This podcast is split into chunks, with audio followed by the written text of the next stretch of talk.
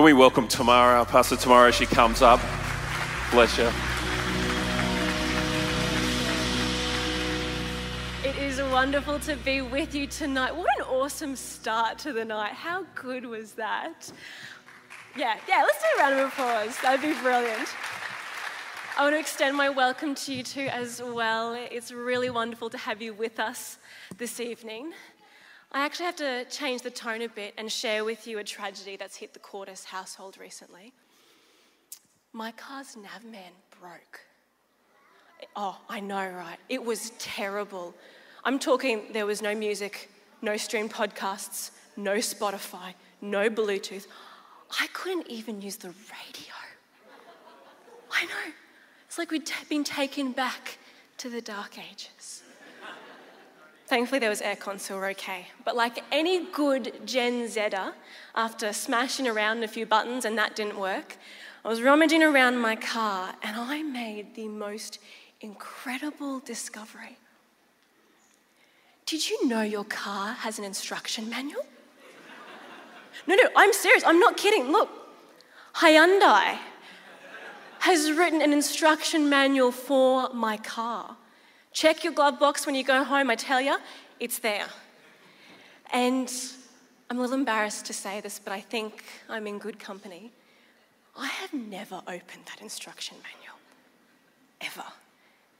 And so, for the last 10 years nearly, driving on the roads, it made me doubt my driving, you know? Have I been driving the right way? Have I been driving that's actually damaging my car? It got me really worried. And then I started to think how often do we ask those same questions about how we live life? Because did you know that your Creator wrote an instruction manual for you? A way to live life to its full capacity and within your designed limits? Tonight, we are launching our church wide series, Your Kingdom Come. And what better way to start this series than the very foundation of God's values? His Word. God's Word. Living out God's Word. It is our instruction manual for life. And last week, if you were here, you would have heard Nathan share a story about a guy living in his car who encountered God's kingdom through the life of someone who is living out God's word every single day. God's word is described in Psalm 19 as perfect, as more precious than gold, sweeter than honey, and reviving to the soul. But the most important part of God's word is that it must be lived out. The power of God's word doesn't come from just listening it, it comes from doing it.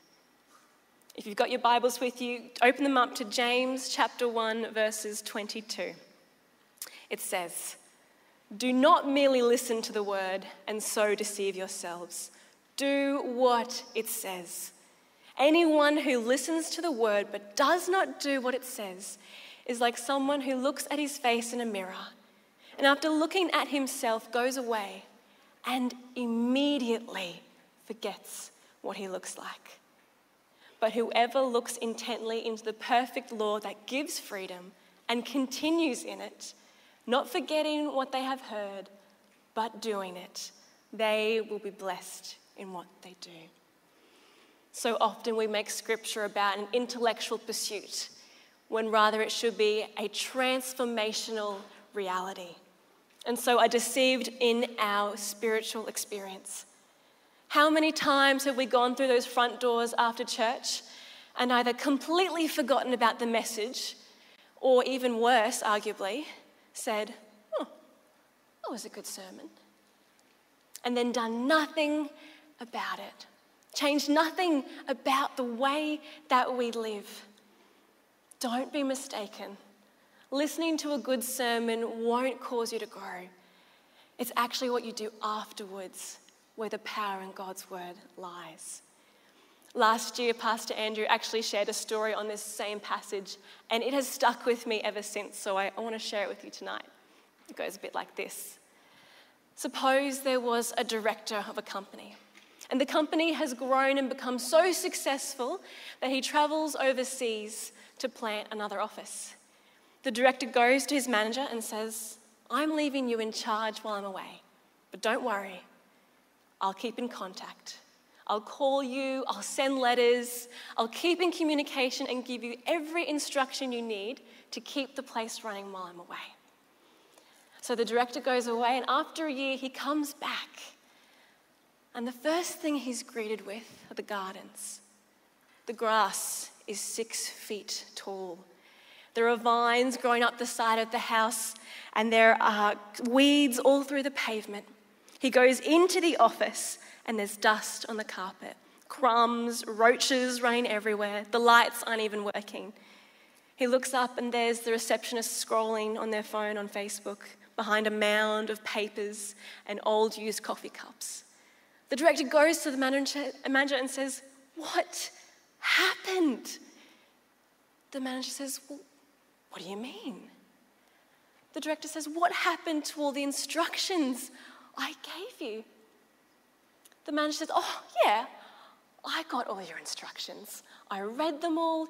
You know, we even had a weekly gathering to teach and study them. And then we broke up into small groups to discuss and learn about them further. Some of your letters were so good that we committed to memorizing them. The director says, But what did you do about them? And the manager says, Oh, well, nothing. And there lies the foolishness and the deception of merely listening to God's word and not doing anything about it. God has not given us his divine wisdom, pages and pages of loving instruction, guidance, and truth for us to not do anything about it. There is no point in memorizing scripture if it does not change your life. If you do not act on it, what's the point of knowing God's promises, of knowing who He is, if it does not change the way that we live? We can memorize Christ's victory over death all we want, but unless we live in it, unless we live it out in our behavior, it is worthless to us. If I read that Christ took upon himself all my sins, died, conquered death, rose again, so that I am no longer condemned by sin, if I read that and then do not renounce my old ways of living, I am deceived in my religion, as James says. My religion is worthless. He continues actually in chapter 2, verse 14. James says, What good is it, my brothers and sisters, if someone claims to have faith but has no deeds? Can such faith save them? Suppose a brother or a sister is without clothes and daily food. If one of you says to them, Go in peace, keep warm and well fed, but does nothing about their physical needs, what good is it? In the same way, faith by itself, if it is not accompanied by action, is dead. But someone will say, You have faith, I have deeds. Show me your faith without deeds, and I will show you my faith by my deeds. You believe that there is one God, good. Even the demons believe that and shudder. Even the demons know who God is. But we who are called to live in God's light, who call ourselves children of God, are called to a life of obedience to God's loving instruction through good deeds. Our faith, if not accompanied by a life that reflects that faith, is dead. And here is where things can be misunderstood. The line between grace and works gets blurred. It is so pervasive and so subtle that many of us miss it and we get trapped in this cycle of working for our salvation that turns God's loving instruction and makes it feel like a restrictive shackle rather than the true key to freedom and fullness of life. When we misunderstand our calling to do good works as the cause of our salvation rather than the result, our life turns into a performance.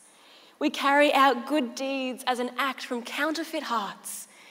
How we behave in private becomes different to how we behave in the presence of others. Scott actually shared about this in his testimony. I want to read a bit more of it to you again. He says, For two years post schooling, I was living a double life of where I would still come to church and would still experience the party lifestyle, being caught up heavily with alcohol. For these years, I would live two separate lives in living the party lifestyle and still attending church. During the later stages of 2020, it was then I realized I couldn't be living this double lifestyle anymore. And I realized I needed to make a commitment to God. It was during this time that I decided to focus on seeking God and fully allowing Him into my life. When I made this decision, I could clearly see God working and blessing me with incredible mentors that have helped me grow and learn in my faith journey. Scott knows firsthand the power of God's word, of making him Lord over his whole life, and the transformation that God has done in him. Anyone who knows Scott can testify to the genuine authenticity of his character and his kind heart, all through God's transformational power. Living out God's word is not behaving in a certain way being one way when people are around, putting up a facade, and then doing whatever you want when they leave. It is a full transformation heart, mind, body, and soul of who we are and how we live. We can perform many functions of religion and yet still have no spiritual life. We can attend church every Sunday be in a connect group, go to a prayer meeting, tithe 10%. And yet, if those deeds are carried out as a payment for our salvation, or from hearts that have not accepted God's grace, James says our faith is worthless. For it is only by grace, through faith, that we are saved by the blood of Christ. And this faith, true faith, produces works. Works are the result of our salvation, not the cause. Our good works should be an outflow of our love for and faith in God. A Bible scholar was once quoted saying, Real life has to produce a lifestyle of good works. The one who is truly born again will possess a vibrant faith in the Lord that will show that reality in the way he lives in choosing to live out God's word. And we've just witnessed that tonight with Ivy, Declan, and Scotty, through their faith, have been moved to action and are choosing to commit to live their lives for God and out His word. Philippians chapter 2, verses 12 to 13 says, Work hard to show the results of your salvation, obeying God with deep reverence and fear. For God is working in you, giving you the desire and power to do what pleases Him. We need to be so careful about this when we're living out God's word that we do not mistake working out our salvation for working for our salvation. And the only way to do this, to ensure this, is to keep coming back to the cross. When we live out God's word, we must do so in light of Christ and what he has done for us. As Jono shared the other week, actually, he said, The cross is where striving stops and freedom begins. It is by no coincidence that Jesus is called the Word in John chapter 1. It says, The Word became flesh and made his dwelling among us. We have seen his glory, the glory of the one and only Son who came from the Father, full of grace and truth. Out of his fullness, we have received grace in place of grace already given. For the law was given through Moses, grace and truth came through Jesus Christ. No one has ever seen God, but the one and only Son who is himself God and is in closest relationship with the Father, has made him know. Jesus is God's word. God's greatest, most amazing message to the world wasn't just through words.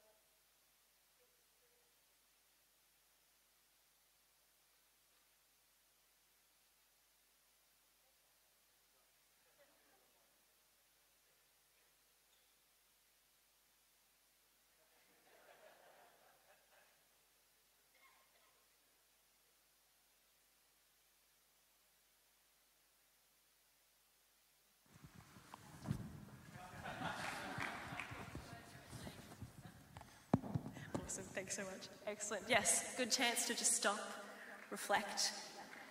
Awesome. Where were we? Jesus is God's word. God's ultimate message to humanity was not just through words, but through actions, through the death and resurrection of Jesus Christ. Christ's perfect life was the fulfillment of the law that us, that we in our humanity could never satisfy. But now, through the grace given to us, we can look into the perfect law that James describes and no longer be condemned, but experience freedom. Not only has Christ fulfilled the law so that we don't have to, but He's given us His Holy Spirit to empower us to live out God's word and become more and more like God created us to be. When we live within our created design, we experience a freedom and fullness like nothing else life can offer. If we go back to my car, my little i30, if I follow the instruction manual and drive it as it's intended, within its design parameters, my car will thrive. But if Instead of abiding to the instruction manual, I fill it with diesel or Red Bull or soft drink. How far do you think my car will get before the engine gives out? In the same way, when we are not living out God's word, instead of doing that, we live out the worldly desires and standards and definitions. How far do you think it'll be before we give out? Before our souls give out. A number of years ago, I was journeying with a girl who'd just finished school. And we'd been journeying together through Connect for a whole year. At the end of the year, she came to me and she said she wouldn't be coming back. She said she hated Christianity and the rules and restrictions and regulations. She hated feeling guilty when she got drunk. She hated not having the kind of fun that her friends were having or the kind of physical relationships that they were having. She said her faith felt like it was holding her back from enjoying life, and that when she'd had her fun, she'd think about God when she was old. And my heart broke for her. It is still breaking for her. That was six years ago, and I haven't seen her since. I am broken that she never understood God's love, that she thought His loving instruction was a shackle rather than the key to unlocking freedom and the fullness of life. I am broken knowing that she's out there somewhere, missing out on living the life that God created her to be and instead being deceived by the emptiness of the world. God does not instruct us to follow His word because He's a buzzkill or because He wants us to suffer under our submission to Him. No. No. He gives us His word to instruct us because He created us. He loves us. He knows what we need to thrive. He knows what is good for our hearts, our minds, our bodies, and our souls. And He wants to see us flourish with Him. As I was trying to summarize and gather my thoughts about this message, I came across Ephesians 2, and Jono shared that a bit earlier. I want to read it to you again. It says, Once you were dead because of your disobedience and your many sins.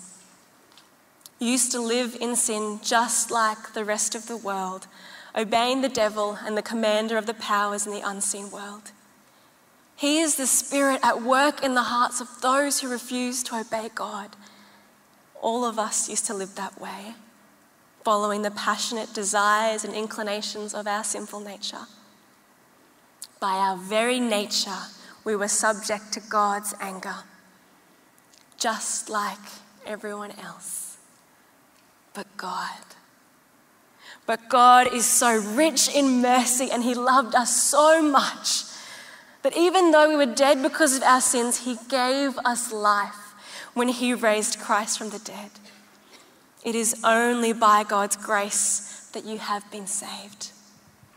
For He raised us from the dead along with Christ and seated us with Him in the heavenly realms because we are united with Christ Jesus so God can point to us in all future ages as examples of the incredible wealth of His grace and kindness toward us, as shown in all He has done for us who are united with Christ Jesus. God saved you by His grace when you believed. And you can't take credit for this, it is a gift from God. Salvation is not a reward for the good things we have done, so none of us can boast about it.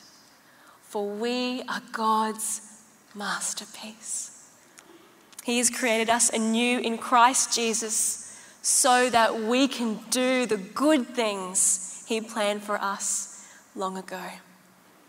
Because of God's grace and Christ's sacrifice, we are called to do, to work to live out God's word and experience the freedom and abundant life that comes from a life lived as it was designed. And tonight we have the opportunity to share in communion together. I invite you to grab those out and get ready for them now. I think it's so important that we come back to the cross where striving stops and freedom begins. Freedom and empowerment to live out God's word. As we share in communion, I want you to take some time to seek God. Ask Him to search your heart. Have you been living not according to God's instruction manual?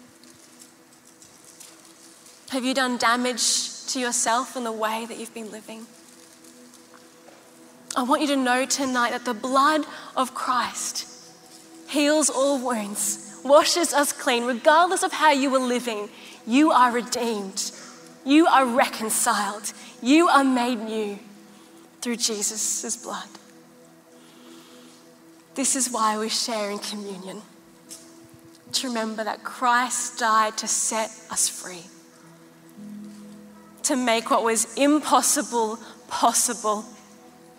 Through his death and resurrection, we are no longer condemned, no longer slaves to our sinful desires, but alive in Christ that we may live for him, live out his word. We may look into the law that once condemned us, but now we experience freedom through the fulfillment of the law. It is only through Christ's sacrifice that we are able to live out God's word. And so tonight, I want to give you a chance to respond. Maybe you want a fresh start, a new chance to live out God's word, to live in the freedom and fullness of life that He has designed you for. When we take communion, I want to encourage you to ask Him. Ask and it will be given to you. Seek and you'll find. Knock and the door will be open for you. Maybe you're here tonight and you feel like God's word is a restricting shackle rather than the true key to unlock freedom. I want to implore you don't leave tonight without asking God to reveal the depth of His freedom, the depth of His love that He has for you.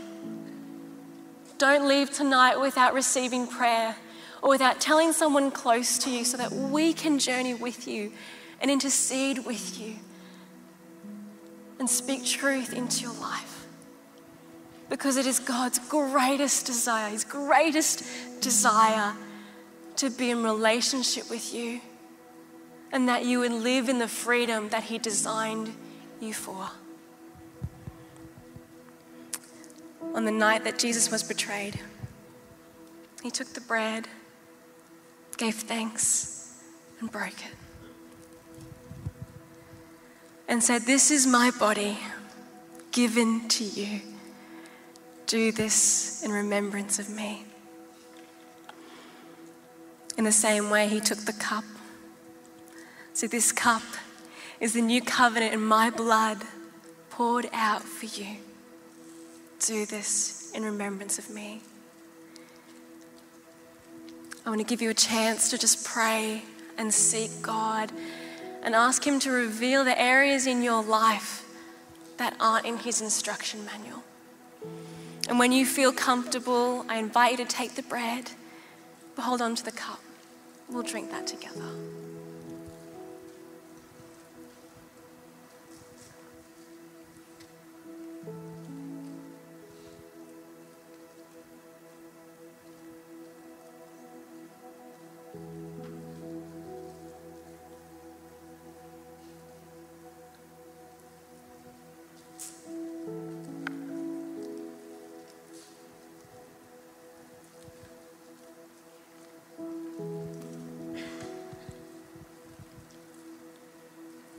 Would you join me as we drink together?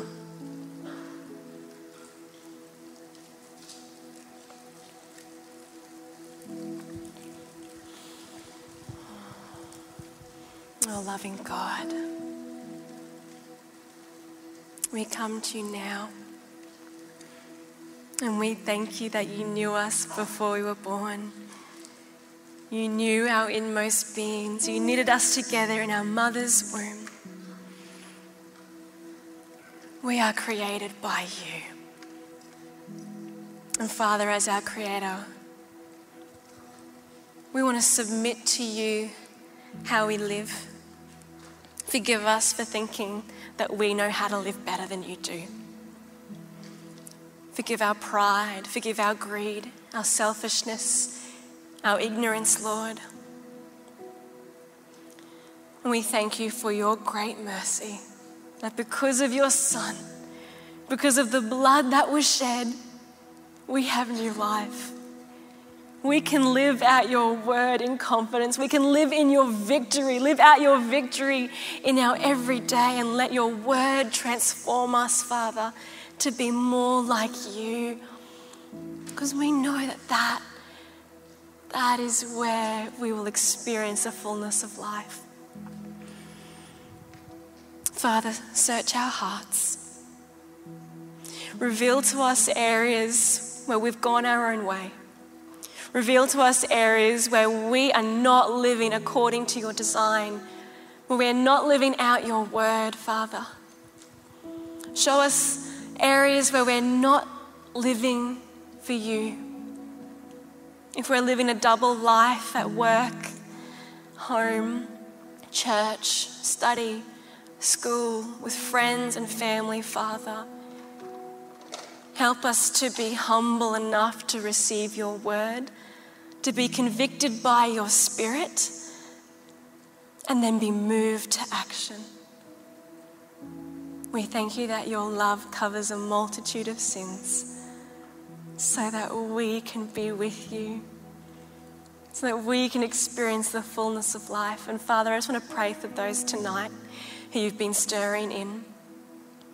I ask for your strength upon them, Lord, that you would dispel any lies of the enemy that the world is better for them, Father. and instead fill them with your truth. Fill them with the truth, the joy, the life, the love, the fullness, the abundance that can only be found in you and you alone, Lord. You are our all. You are our everything. We commit our lives to you, Lord. In the name of Jesus Christ, we pray. Amen. Would you stand as we worship?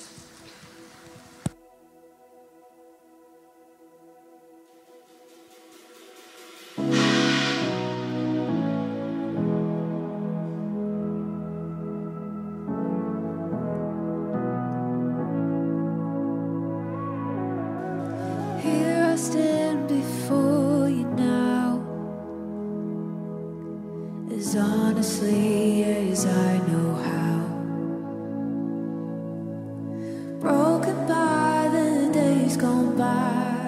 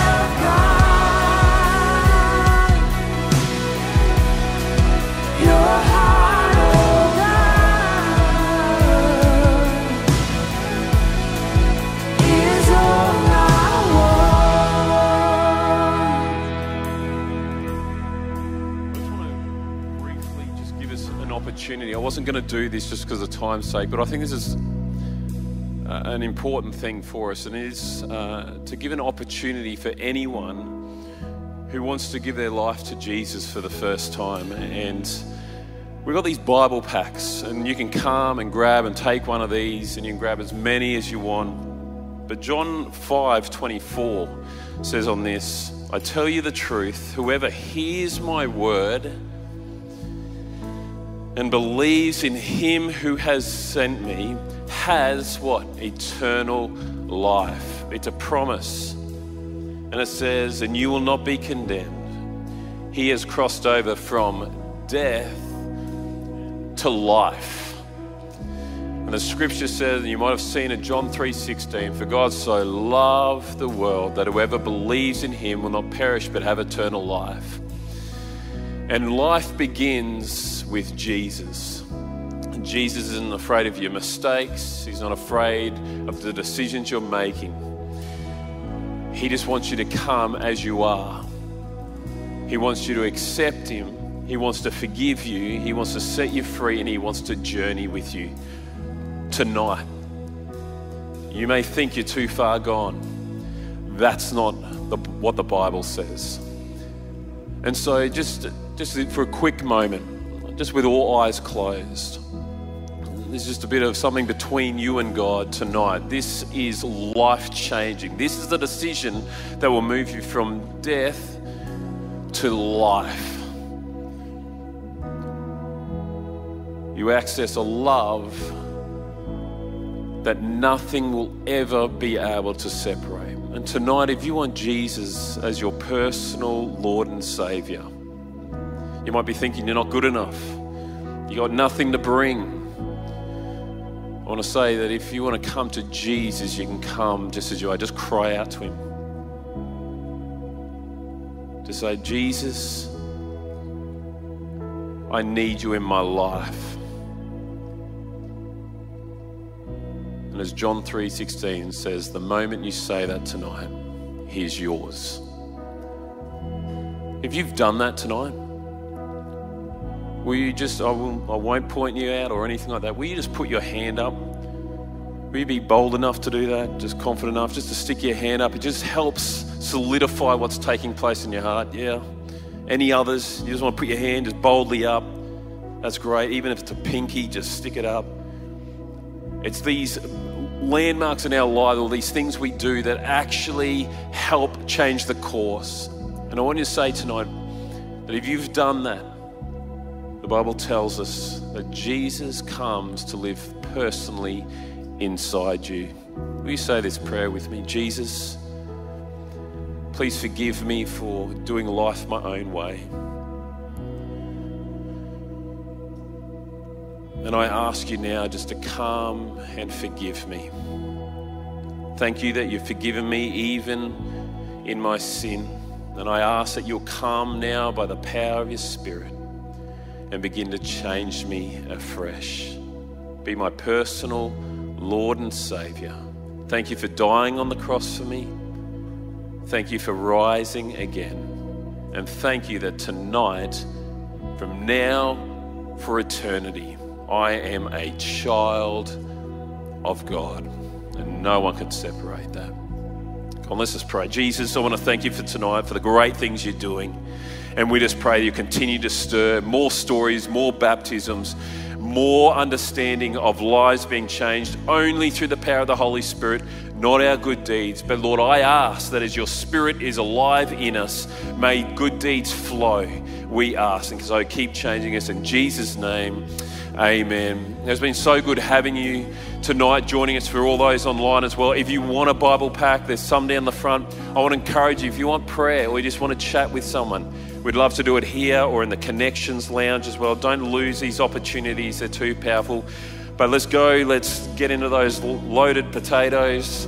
I'll be out there as well. God bless. Look forward to connecting with you next week as well for the online crew. God bless.